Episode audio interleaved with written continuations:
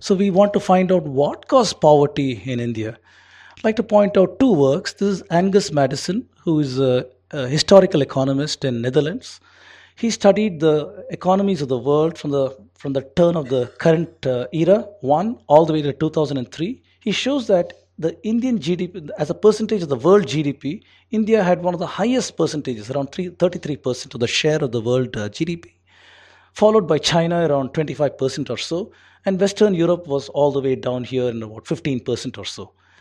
India went through a period of decline through the invasion periods, the Muslim periods, and so on, reaching a bottom over here and rising somewhat at this uh, inflection point, which corresponds to the colonialists coming to India in 1700 BC, uh, current era. After that, what you see is a rapid decline in the fortunes of India at the same time as which Western Europe went up. Also, United States went up with slavery and other such things. You can see this also going up. This is not incidental to our talk, but this is more incidental. This downfall correlating with this shows a transference of wealth from India into Western Europe caused widespread poverty. I'd like to point out the work by Will Durant. He's written an excellent book called Case for India. So I strongly urge everybody in this audience to download this from Google. It's a free book and try to read it. He came to India around 1930 and he was not sympathetic to the British cause. He's an American. So he came in and saw what the British had done. He was horrified. And he wrote this powerful book, The Case for India.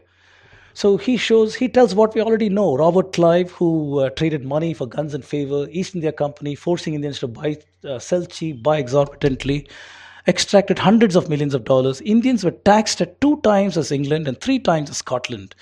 All the costs of British conquest and development and administration in India was charged to Indians, including the First World War, Second World War, all the French battles that they had. Everything was charged to Indians.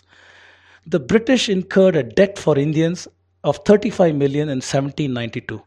I believe these uh, the dollar figure is as of 1930 when uh, Will Durant wrote this book. By 1860, it had become 500 million dollars. By 1929, when Will Durant left India, it was 3.5 billion dollars. After that was Second World War, and so on. This figure probably had doubled or tripled by the time the British left India. So this is the debt that the British left India with. So if one of any of us have got any doubts about what caused poverty in India, these two graphs very powerfully show us what happened to India in recent times, the last 300 years or so.